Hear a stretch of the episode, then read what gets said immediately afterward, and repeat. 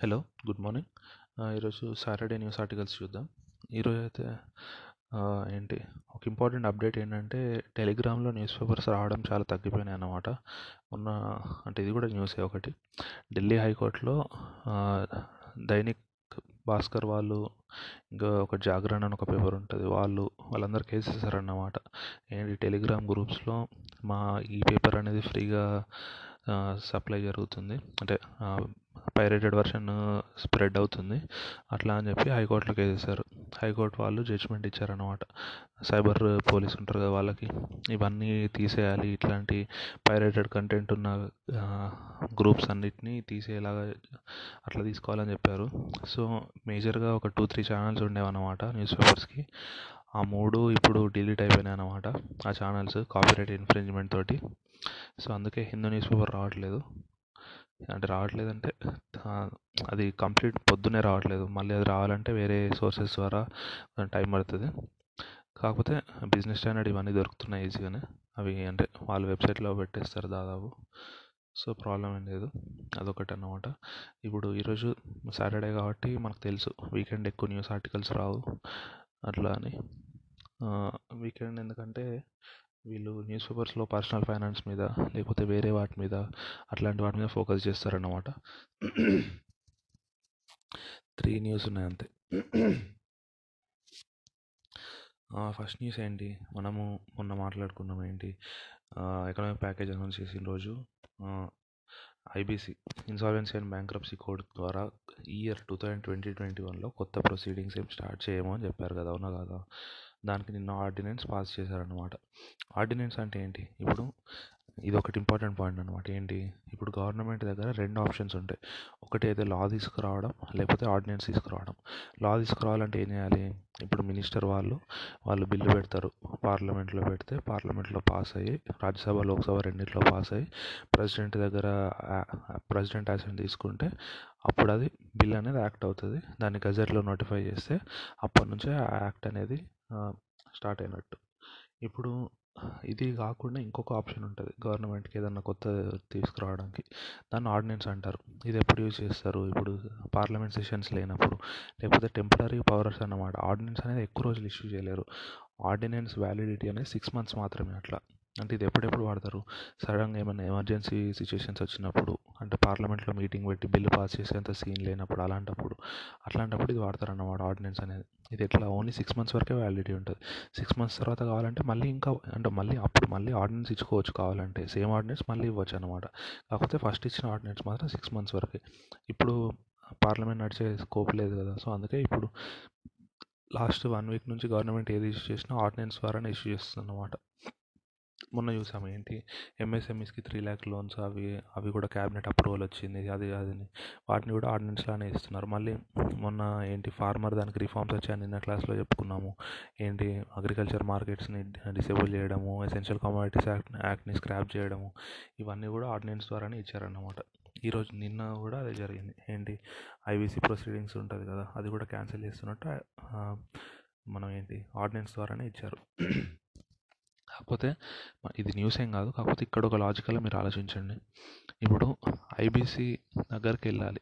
అంటే ఏం జరగాలి? మేజర్గా ఎవరు వెళ్తారు ఐబీసీకి ఇప్పుడు మేజర్గా ఐబీసీకి వెళ్ళేది అయితే కంపెనీస్ డిఫాల్ట్ అయ్యాయి అనుకోండి. మేజర్గా ఇప్పటివరకు జరిగిన కేసు అన్నీ ఎలా ఉన్నాయి?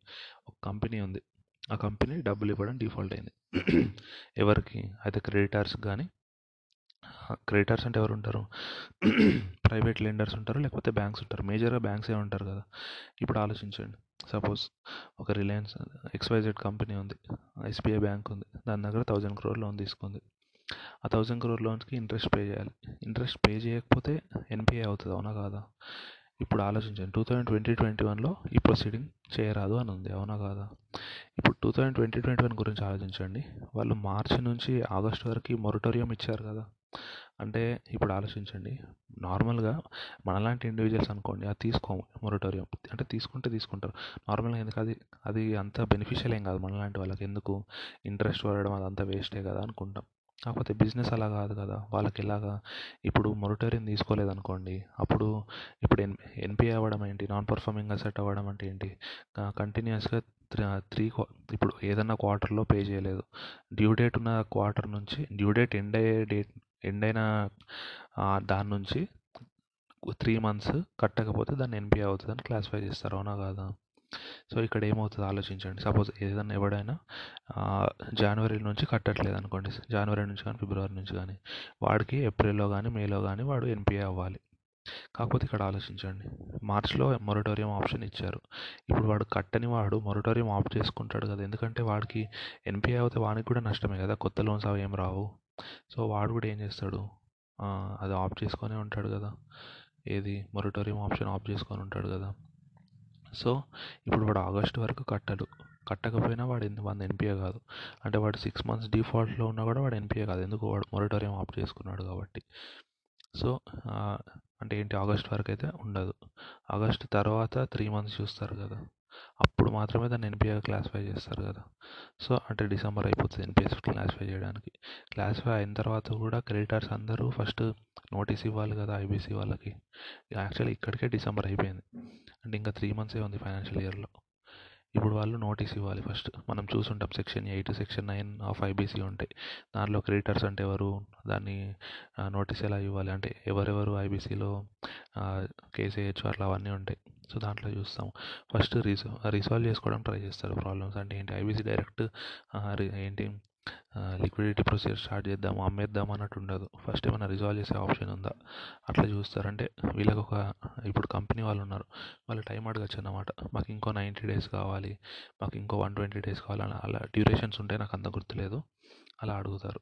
సో అంటే ఏంటి యాక్చువల్గా ఈ ఇయర్లో ఏది జరగదు. ఎందుకంటే ఆల్రెడీ వాళ్ళు సిక్స్ మంత్స్ మొరటోరియం ఇచ్చారు. అంటే మొరటోరియం ఆఫ్ చేసుకుంటారు కదా చాలామంది. అంటే ఈ ఇయర్ ఆర్డినెన్స్ తెచ్చినా తేవకపోయినా వేస్టే కదా. ఎందుకంటే ఇయర్ అయితే కొత్త ఐబీసీ ప్రొసీడింగ్స్ రానే రాలేవు. ఎందుకంటే దాదాపు ప్రతి ఒక్కరు డిఫాల్ట్ చేస్తాం అనుకున్న వాళ్ళు ప్రతి ఒక్కరు మొరటోరియం ఆఫ్ చేసుకుంటారు. అవునా కదా? సో అందుకే ఇది ఇంకా ఆప్షన్ ఉండదు అనమాట సెకండ్కి సెకండ్ది ఏమంటున్నారు? చి నిన్న మనం చూసాము. మొన్న నుంచి మనం మాట్లాడుకున్నాం. ఫిజికల్ డెఫిసిట్ అనేది సిక్స్ పర్సెంట్ సెవెన్ పర్సెంట్ ఉంటుందని మనం మాట్లాడుకున్నాం మొన్న న్యూస్ అనాలిసిస్ రోజు అవునా కాదా? నిన్న కూడా ఒక మీటింగ్ జరిగిందనమాట chief economic advisor Arvind Subra sorry K Subrahmanyam Subrahmanyan ఇతను ఇంతకుముందు అతని పేరు అరవింద్ సుబ్రహ్మణ్యం అట్లా. ఇతని పేరు కే సుబ్రహ్మణ్యం అనమాట ఇతను ఏం చెప్తున్నాడు? ఫిస్ ఇతను చీఫ్ ఎకనామిక్ అడ్వైజర్ గవర్నమెంట్కి. ఇతను ఏం చెప్తున్నాడు అంటే ఫిస్ financial year two thousand twenty twenty వన్లో ఫిజికల్ డెఫిసిట్ అనేది ఫైవ్ పర్సెంట్ దాటుతుంది అని చెప్తున్నాడు. సో మనకు తెలిసిందే. ఈ ఫైవ్ పర్సెంట్ దాటడానికి రీజన్స్ ఏం చెప్తున్నాడు ఇతను? మనం చూసాం కదా. ఏంటి మామూలుగా government budget three point five estimate పెట్టింది బడ్జెట్లో అనుకున్నాము. ఇంకో టూ పర్సెంట్ మొన్న కొత్త లోన్స్ తీసుకోవడానికి ట్రై చేస్తున్నారు అనుకున్నాము. మళ్ళీ ఏంటి ట్యాక్స్ రెవెన్యూస్ పడిపోతాయి nearly two lakh three lakh crores వరకు అనుకున్నాము. సో ఇవన్నీ రీజన్స్ అన్నమాట. ఒక ఈ ఫిజికల్ డెఫిసిట్ అనేది ఇతను ఫైవ్ పర్సెంట్ పడిపోతుంది అని చెప్పాడు కానీ ఇంకెక్కువే పడిపోతుంది అట్లా ఎయిట్ పర్సెంట్ వరకు సెవెన్ ఎయిట్ పర్సెంట్ వరకు ఉండొచ్చు. అంటే గవర్నమెంట్ స్పెండింగ్ తగ్గిస్తే పర్లేదు. స్పెండింగ్ తగ్గించకుండా బడ్జెట్లో పెట్టిన అని స్పెండ్ చేశారనుకోండి స్పెండ్ చేయాలి. ఎందుకంటే ఇప్పుడు డిమాండ్ అనేది మార్కెట్లో రైజ్ కావాలి కదా. డిమాండ్ మార్కెట్లో డిమాండ్ రైజ్ కావాలంటే మెయిన్గా గవర్నమెంట్ ఎక్స్పెండిచరే కదా. నేను మొన్న ఒకటి చెప్పాను గుర్తుందా? ఏది? మన మగన్ రేగా చెప్పినప్పుడు Mahatma Gandhi national rural employment guarantee scheme గురించి చెప్పినప్పుడు ఒక ఒక కోట్ గురించి చెప్పాను. ఒక అమెరికన్ అతను చెప్పాడు అని. ఏంటి? డిమాండ్ లేనప్పుడు గవర్నమెంట్ జాబ్స్ ఇవ్వాలి. ఆ జాబ్స్ కూడా ఎలా ఉండాలంటే ఒక గోతి మీరే తీసి మళ్ళీ దాన్ని మీరే పూడ్చాలి అనేలాగా. అలాంటి వర్క్స్ ఇచ్చినా పర్లేదని. సో రూరల్ ఏరియాస్లో అట్లాంటి వర్క్స్ కూడా ఇస్తారు. అంటే మరి ఓపెన్ చేసి క్లోజ్ చేయమని కాదు కానీ ఇంతకుముందు పెండింగ్లో ఉన్న ఉంటాయి కదా డ్రైనేజ్ వర్క్స్ అట్లాంటివి. సో అవన్నీ చేస్తారన్నమాట. సో ఇయర్ కూడా గవర్నమెంట్ ఎక్స్పెండిచర్ ఎంత ఉండాలో అంతే ఉంటుంది. సో ఫిజికల్ డెఫిసిట్ పెరిగే ఛాన్సే ఉందన్నమాట. నెక్స్ట్ ఇంకొక న్యూస్ ఆర్టికల్ ఏంటి? SBI quarter four quarter four profits అదే మా ఏంటి రిజల్ట్స్ డిక్లేర్ చేసిందనమాట ఇక్కడ ఏమైంది? Two thousand two thousand nineteen twenty ఉంటుంది కదా. అంటే దాంట్లో sorry two thousand eighteen nineteen ఉంటుంది కదా. దాంట్లో క్వార్టర్ ఫోర్ ఉంటుంది. అంటే ఏంటి? జనవరి to March two thousand nineteen ఆ క్వార్టర్లో ఎస్బీఐకి ఫోర్ నైంటీ క్రోర్స్ వచ్చింది ప్రాఫిట్ ఏంటి? ప్రాఫిట్ బిఫోర్ ట్యాక్సేషన్ ఈ ఇయర్ అది nearly four thousand eight hundred crores దాకా వెళ్ళింది. అంటే ఏంటి? టెన్ టైమ్స్ ఇంక్రీజ్ అయింది ప్రాఫిట్ కాకపోతే మనం దాన్ని అలా తీసుకోవడానికి లేదన్నమాట. దానికి రీజన్ ఏముంది? రెండు రీజన్స్ ఉన్నాయి ఒకటి. దీనికి కూడా ఏంటి? మొరటోరియం ఆఫ్ చేసుకున్నారు అవునా కాదా? చాలామంది మార్చ్లో అట్లా మొరటోరియం ఆఫ్ చేసుకున్నారు. అంటే అది అది ఎప్పటిలోనన్నట్టు? ఫిబ్రవరి లోన్స్ అవే ఉంటాయి కదా. మార్చ్ లోన్స్ ఫిబ్రవరి లోన్స్ అంటే దానికి ఇప్పుడు ఆ మంత్లో ఎవరు ఎన్పిఏ కాలేదనే కదా దాదాపు. చాలా తక్కువ మంది అయ్యి ఉంటారు. అంటే వాళ్ళ ప్రొవిజన్ కూడా తగ్గుంటుంది కదా. ఇప్పుడు ప్రొవిజనింగ్ పెడితేనే కదా ప్రాఫిట్ తగ్గేది. ఇక్కడ ప్రొవిజనింగ్ తగ్గింది కాబట్టి దానివల్ల కొంచెం ప్రాఫిట్ పెరుగుతుంది.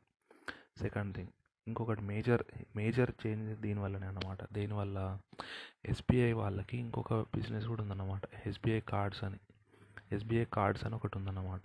అదే దాంట్లో షేర్ హోల్డింగ్ మేజర్గా ఎస్బీఐకే ఉంటుంది. ఆ కార్డ్స్ ఏం చేశారు? ఎస్బీఐ కార్డ్స్ అనేది సెపరేట్ ఎంటిటీ ఒక కంపెనీ లాగా అది సెపరేట్ కంపెనీ వాళ్ళు లాస్ట్ ఇయర్ ఐపీఓకి వెళ్ళారన్నమాట. మొన్న ఫోర్త్ క్వార్టర్లో టూ థౌజండ్ నైన్టీన్ ట్వంటీలో ఫోర్త్ క్వార్టర్లో ఐపీఓకి వెళ్ళినప్పుడు ఆలోచించండి. దాంట్లో ఎస్బీఐ ప్రమోటర్ అనుకున్నాం కదా ఎస్బీఐ కార్డ్స్లో ఎస్బీఐ అనేది ప్రమోటర్ ఇప్పుడు ఐపీఓకి వెళ్ళారంటే ఏంటి? ఆ ప్రమోటర్ షేర్స్ అమ్మేశారనే కదా కొన్ని ప్రమోటర్స్ వాళ్ళ షేర్ని కొంచెం తగ్గించేసుకున్నారు. అంటే ఆ షేర్ని ఆ షేర్స్నే కదా ఐపీఓకి రిలీజ్ చేసింది. సో దానివల్ల ఏమవుతుంది ఏమైందంటే దీనికి ప్రాఫిట్ వస్తుంది అవునా కదా? ఇప్పుడు ఇది ఇంతకుముందు ఎంతో కొంత ఇన్వెస్ట్ చేసి ఉంటుంది. ఇప్పుడు ఏంటి దానికి ఎక్కువ డబ్బులు వస్తాయి కదా. ఆ ఫేస్ వాల్యూ స్టాక్ది ఫేస్ వాల్యూ కంటే ఎక్కువ డబ్బులు వస్తాయి కదా. అదంతా ప్రాఫిటే కదా. సో దానివల్ల nearly two thousand seven hundred crores అంత ప్రాఫిట్ వచ్చిందన్నమాట. ఆ ఎస్బీఐ కార్డ్స్లో ఉన్న స్టేక్ అమ్మేయడం వల్ల two thousand seven hundred crore profit. మనం చూసాం ఏంటి? లాస్ట్ ఇయర్ ఫోర్ నైంటీ ఉంది. Year four thousand nine hundred అట్లా అయిందని. అంటే nearly four thousand five hundred crores అనేది పెరిగిందని మనం చూసాం. ఇప్పుడు two thousand seven hundred crores దీనివల్లనే పెరిగింది ఎస్బీఐ కార్డ్స్ వల్ల. ఈ ప్రొవిజనింగ్ ఎన్పిఏ ప్రొవిజనింగ్ తగ్గిందని చెప్పుకున్నాం. ఎందుకు? క్వార్టర్ ఫోర్లో లాస్ట్ మార్చ్లో ఏంటి మొరటోరియం ఆఫ్ చేసుకున్నారు కాబట్టి వాళ్ళు ఎన్పిఏ అవ్వలేదు. ఒకటి మనం చదువుంటాం బ్యాంకింగ్ రెగ్యులేషన్స్ యాక్ట్లో ఎన్పిఏ అయితే ప్రొవిజన్స్ ఇప్పుడు మామూలుగా స్టాండర్డ్ ప్రొవిజన్స్ అని ఉంటాయి point two five point four percent అంటే సెక్యూర్డ్ లోన్ అయితే పాయింట్ టూ ఫైవ్ అన్సెక్యూర్డ్ అయితే పాయింట్ ఫోర్ దాంట్లో డౌట్ఫుల్ అసెట్ అయితే ఇంత పర్సెంట్ ఏంటి లాసెస్ అయితే ఇంత పర్సెంట్ అవన్నీ ఉంటాయి అవునా కాదా? బ్యాడ్ లోన్స్ అయితే హండ్రెడ్ పర్సెంట్. అట్లా ప్రొవిజనింగ్ ఉంటుంది. ఇక్కడ ఏమైంది లాస్ట్ వన్ మంత్లో అవన్నీ ఆగిపోయాయి కదా దానివల్ల ఏంటి? ఆ ప్రొవిజనింగ్ పెట్టడం అనేది తగ్గిపోయింది. అది కూడా ఒక రీజన్ అనమాట ఈ ప్రాఫిట్ పెరగడానికి అట్లా. సో ఇది వన్ టైం ఈవెంట్ అందుకే ఎక్కువ అంటే చాలా రికవర్ అయిపోయింది బ్యాంకింగ్ సెక్టర్ ఫుల్ గ్రోత్లోకి వచ్చింది అని అనుకోవడానికి లేదు అని చెప్తున్నాడు అనమాట ఈ రెండు రీజన్స్ వల్ల. సో ఈరోజు న్యూస్ ఆర్టికల్స్ అయితే ఇవే. మనము నిన్న నేను అప్డేట్ ఒకటి చెప్పాను. లిబోర్ గురించి చెప్తాను అని. సో అదేంటంటే ఫస్ట్ పెద్ద టాపిక్ చెప్దాము చాలా డీటెయిల్గా చెప్దాము అనుకున్నా. కాకపోతే అది ఏంటంటే చాలా కన్ఫ్యూజింగ్ ఉంటుంది. అంటే చెప్పడానికి చెప్పడానికే చాలా కన్ఫ్యూజింగ్ ఉంటుంది. ఎందుకంటే అది చాలా లింక్ అయ్యేసి ఉంటాయి. దాంట్లో ఏంటి ఇంట్రెస్ట్ ఇంట్రెస్ట్ రేట్స్ ఫ్యాబ్స్ రావాలి ఫైనాన్షియల్ ప్రోడక్ట్స్ అన్నిటి గురించి డిస్కస్ చేయాలి. సో అది ఇంకా చాలామందికి అంత అది అర్థం చేసుకునే అంత కెపాసిటీ ఉండదు. సో అందుకే నేను దాన్ని సింపుల్గా చిన్న చిన్న టాపిక్ లాంటి దీనిలో డిస్కస్ చేద్దాం అనుకుంటున్నాను. అట్లా ఫస్ట్ లిబర్ అంటే ఏంటి? ఇప్పుడు చెప్తుంది మాత్రం జాగ్రత్తగా వినండి. అంటే బేసిక్ కనీసం నెక్స్ట్ ఇప్పుడు నెక్స్ట్ ఇయర్లో న్యూస్లో ఉంటుంది అనమాట చాలా వరకు ఉంటుంది. Year two thousand twenty one లోపు ఇది న్యూస్లో కంప్లీట్గా ఉంటుంది అనమాట లిబార్ అనేది. సో అందుకే ఇప్పుడు మీరు కొంచెం దీని బేసిక్ అని అర్థం చేసుకుంటే ఇంకా ఈజీ అవుతుంది అనమాట సారీ ఇంకో న్యూస్ ఆర్టికల్ చెప్తాను దీనికంటే ముందు. ఏంటి? రిలయన్స్ ఇండస్ట్రీస్ అనేది లాస్ట్ సిక్స్ వీక్స్లో వన్ ట్రిలియన్ రూపీస్ రైజ్ చేసింది అని చెప్తున్నాడు. వన్ ట్రిలియన్ అంటే ఆలోచించండి. వన్ ల్యాక్ క్రోర్స్ ఇక total one lakh five thousand four eighty three crores rise చేసింది రిలయన్స్ ఇండస్ట్రీస్ అనేది. ఎలాగ ఎలాగా నియర్లీ ఒక నైంటీ నైంటీ థౌజండ్ అలా ఆ రేంజ్లో ఎలాగా మొన్న జియో ప్లాట్ఫామ్స్లో స్టేక్ అమ్మేసింది అనుకున్నాం కదా. లాస్ట్ సిక్స్టీన్ సిక్స్టీన్ సిక్స్ వీక్స్లో Jio ప్లాట్ఫామ్స్లో nineteen point nine percent stake అమ్మేసింది Reliance. Nineteen point nine percent స్టేక్కి ninety two thousand crores వచ్చాయి. అంటే ఏంటి దాని అర్థం? హండ్రెడ్ పర్సెంట్కి ఎంత? Four lakh sixty thousand crores ఉంటుందనే కదా మార్కెట్ క్యాపిటలైజేషన్. మనం దీని ఇంపార్టెన్స్ గురించి కూడా చెప్పుకున్నాం. ఏంటి? Jio platforms market capitalisation four lakh sixty thousand crores ఉంది. కాకపోతే Bharat Airtel market capitalisation two lakh eighty thousand క్రోర్సే ఉంది. అది ఎప్పుడో పెట్టారు. ఈ కంపెనీ పెట్టి త్రీ ఇయర్స్ ఫోర్ ఇయర్సే అవుతుంది అని. సో అది ఇంపార్టెంట్ ఇంకొకటి ఆ మిగతా fifty thirteen thousand lakh crores ఎక్కడి నుంచి వచ్చాయి? మొన్న మనం చూసాం రిలయన్స్ అనేది రైట్స్ ఇష్యూ చేసింది అని. నిన్న న్యూస్ ఆర్టికల్లో చూసాం. ఏంటి? ఆ రైట్స్ ఇష్యూ అనేది one point six times over subscribe అయింది అని కూడా చూసాము. అవునా? సో ఈ రెండు అనమాట ఈ రెండు కలిపి one lakh five thousand crores rise చేసింది రిలయన్స్. ఇంత డబ్బులు ఎందుకు రైజ్ చేసింది? బిజినెస్ ఎక్స్పాన్షన్ కోసమా? కాదు. అదేంటంటే రిలయన్స్ మనం మాట్లాడుకున్నాం. టూ థౌజండ్ ట్వంటీ వన్ లోపు రిలయన్స్ అనేది డెట్ ఫ్రీ కంపెనీ అవ్వాలి అని. డెట్ ఫ్రీ కంపెనీ అంటే ఎక్స్టర్నల్ డెట్ అంటే ఏంటి? డిబెంచర్స్ బ్యాంక్ లోన్స్ అట్లాంటి అట్లాంటివి ఉంటాయి కదా. అట్లాంటివి తగ్గించుకోవడం అన్నమాట. ఇప్పుడు ఏం చేసింది? జియో ప్లాట్ఫామ్స్ నుంచి రైజ్ చేసింది కదా డబ్బులు. ఇవన్నీ ఏం చేస్తుంది? ఉన్న డెట్ని తీసేస్తుంది అనమాట అంటే ఆ డెట్కి వాళ్ళకి రీపే చేసేసి ఆ డెట్ క్యాన్సిల్ చేసుకుంటుంది అనమాట సో అలా చేద్దామని ట్రై చేస్తున్నారు. Nearly two lakh sixty thousand crores వరకు ఉన్నాయన్నమాట డెట్ రిలయన్స్కి ఇప్పుడు one lakh five thousand crores వచ్చాయి. సో ఇంకా వాళ్ళకి ఇంకా ఆప్షన్ ఉంది. వాళ్ళ స్టేక్ అమ్మేసుకోవడం అది ఇది అనమాట జియోలో వాళ్ళు ఇంకా లిక్విడేట్ చేద్దాం అనుకుంటున్నారు. జియోలో వాళ్ళ స్టేక్ని. ఇంకో టెన్ పర్సెంట్ ఫిఫ్టీన్ పర్సెంట్ అలా తగ్గిద్దాం అనుకున్నారు. కాకపోతే ఇప్పుడే చేయడం వేస్ట్ కదా. ఇంకో సిక్స్ మంత్స్ వన్ ఇయర్ ఆగారనుకోండి వాళ్ళ మార్కెట్ క్యాపిటలైజేషన్ ఇంకా పెరుగుతుంది కదా. అప్పుడు చేశారనుకోండి అదే టెన్ పర్సెంట్కి ఇంకెక్కువ వస్తుంది కదా. సో అప్పుడు చేస్తారన్నమాట అట్లా. ఇది ఒక న్యూస్. సో ఇప్పుడు coming back to LIBOR rates. LIBOR అంటే ఏంటి? London inter bank hello LIBOR అంటే ఏంటి? London inter bank offered rate అనమాట ఇప్పుడు ఇది మనము ఎక్కడెక్కడ చూస్తుంటాము? ఇంట్రెస్ట్ రేట్ స్వాప్స్లో అట్లా చూస్తుంటాము అవునా కాదా? ఇప్పుడు మేజర్గా London inter bank offer rate ఎక్కడ యూజ్ చేస్తారు?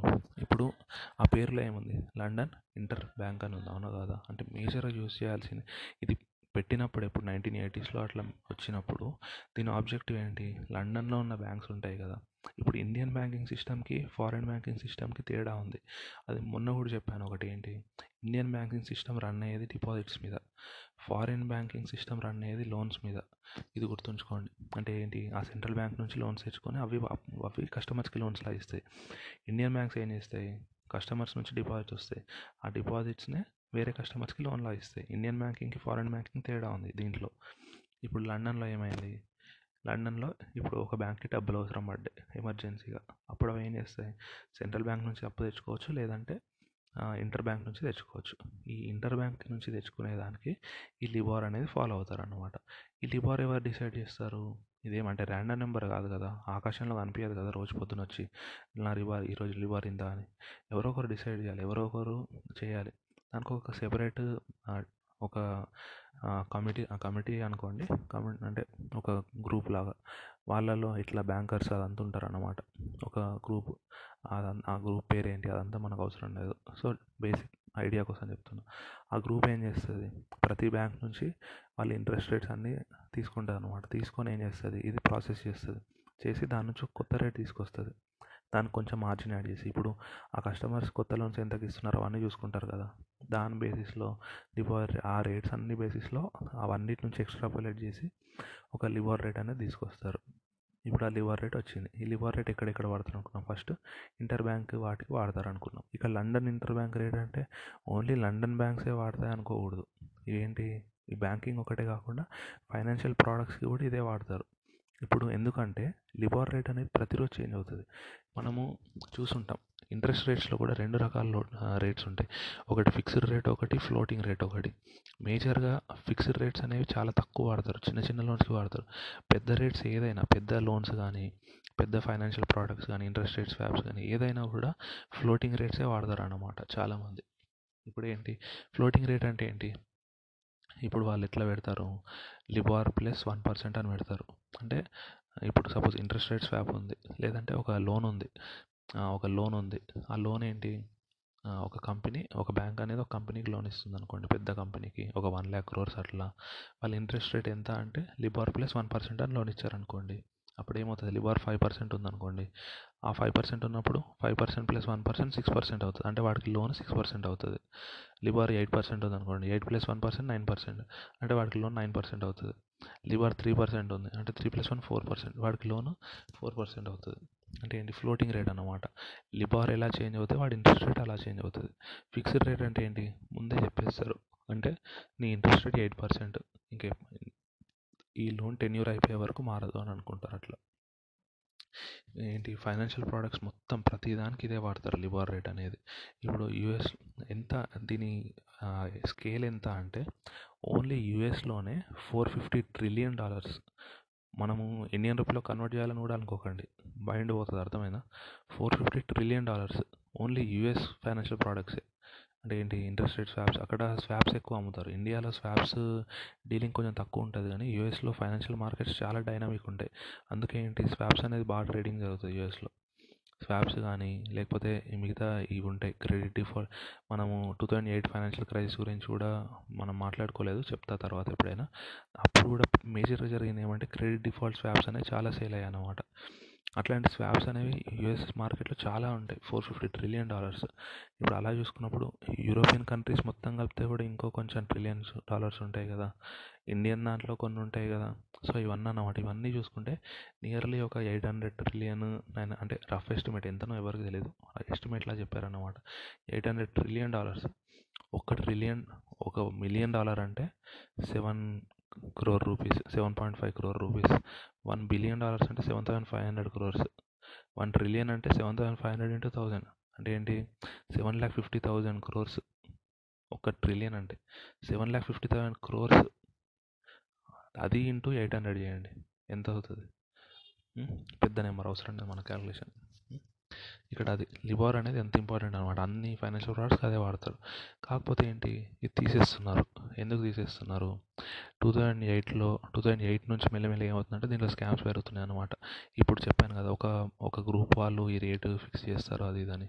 వాళ్ళు ఏంటి? అది మ్యానిపులేట్ చేయడానికి ట్రై చేశారనమాట చాలాసార్లు. కొన్ని కొన్నిసార్లు ఎలాగంటే ఇప్పుడు ఏదన్నా ఇంకొన్ని రోజులు కొన్ని రోజులు రేట్ పెరిగినా కూడా దాన్ని స్టేబుల్గానే ఉంచడము లేకపోతే కావాలని తగ్గించడం అట్లాంటి స్కామ్స్ చాలానే జరిగాయి అన్నమాట అందుకే ఏమైంది?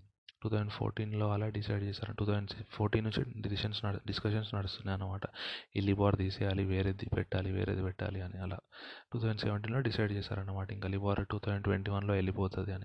టూ థౌజండ్ ట్వంటీ వన్ లోపు వేరే బెంచ్ మార్క్ వెళ్ళిపోవాలి అని. ఈ వాడకుండా వేరే బెంచ్ మార్క్ వెళ్ళిపోవాలని ఎందుకంటే మనం చెప్పుకున్నాం మేజర్గా అఫెక్ట్ అయ్యేది ఎవరు? యూఎస్ వాళ్ళు యూఎస్ ఫైనాన్షియల్ ప్రోడక్ట్సే. సో అందుకే ఏంటి? లిబార్ నుంచి ఒక అమెరికన్ బెంచ్ మార్క్ వెళ్ళాలని డిసైడ్ అవుతున్నారు అనమాట అంటే అది ఏదన్నా అవ్వచ్చు. ఇంకా డిసైడ్ అవ్వలేదు. ఒక టూ త్రీ బెంచ్ మార్క్స్ ఉన్నాయి మేజర్గా. ఆ టూ త్రీ బెంచ్ మార్క్స్ మనకి ఇప్పుడే అవసరం లేదు. ఎందుకంటే అన్నీ తెలుసుకోవడం ఎందుకు? టూ త్రీ బెంచ్ మార్క్స్ ఉన్నాయి. ఆ బెంచ్ మార్క్కి వెళ్ళడానికి ట్రై చేస్తున్నారు అన్నమాట ఇది లిబోర్ గురించి. మేజర్గా మనం గుర్తుంచుకోవాల్సింది ఏం లేదు. లిబార్ లిబార్ అంటే ఏంటి? ఇది ఫ్లోటింగ్ రేట్ అన్నమాట. ఫ్లోటింగ్ రేట్ ఉంటాయి కదా ప్రోడక్ట్స్. వాటి కోసం లిబార్ వాడతారు. అంటే ఏంటి? LIBOR plus one percent LIBOR minus one percent LIBOR plus two percent ఇట్లా పెడతారు అన్నమాట రేట్. ఫిక్స్డ్ రేట్ పెట్టకుండా ఇట్లా పెడతారు. అప్పుడు ఏమవుతుంది చేంజ్ అయిన కొద్దీ ఇది ఎంత చేంజ్ అవుతుంది అదంతా చేంజ్ అవుతుంది అనమాట మళ్ళీ ఇంట్రెస్ట్ రేట్ ఫ్యాబ్స్ ఉంటాయి అవునా అంటే ఏంటి? నా దగ్గర నేను నా ఇంట్ నేను ఒక లోన్ తీసుకున్నా. థౌజండ్ క్రోర్స్కి. ఏ రేట్కి? లిబార్ ప్లస్ వన్ పర్సెంట్కి. నువ్వు ఒక లోన్ తీసుకున్నావు థౌజండ్ క్రోర్స్కి. ఏ రేట్కి? ఎయిట్ పర్సెంట్కి. ఇంట్రెస్ట్ రేట్ స్వాప్ అంటే ఏంటి? అంటే బేసిక్ లాంగ్వేజ్లో. నీ నువ్వు కట్టాల్సిన ఇంట్రెస్ట్ నేను కడతా. నేను కట్టాల్సిన ఇంట్రెస్ట్ నువ్వు కట్టు. అట్లా. అంటే ఏంటి? ఫస్ట్ నేను ఇంతకుముందు ఫ్లోటింగ్ తీసుకున్నా. నా ఫ్లోటింగ్ అనేది ఫిక్స్డ్ అవుతుంది. నువ్వు ఫిక్స్డ్ తీసుకున్నావు. నీ ఫిక్స్డ్ అనేది ఫ్లోటింగ్ అవుతుంది అట్లా. సో ఇలా ఉంటుంది అనమాట లివర్ లివర్ తీసేస్తున్నారు. కొత్తది తీసుకొస్తా అన్నారు సో అందుకే ఇది చాలా ఇంపార్టెంట్. మన లివర్ ఉన్నట్టే మనకు బాంబే దాన్ని కూడా ఉంటుంది. Bombay inter bank offered rate liver ఉంటుంది. అమెరిబా అమెరిబార్ ఉంటుంది ఒకటి.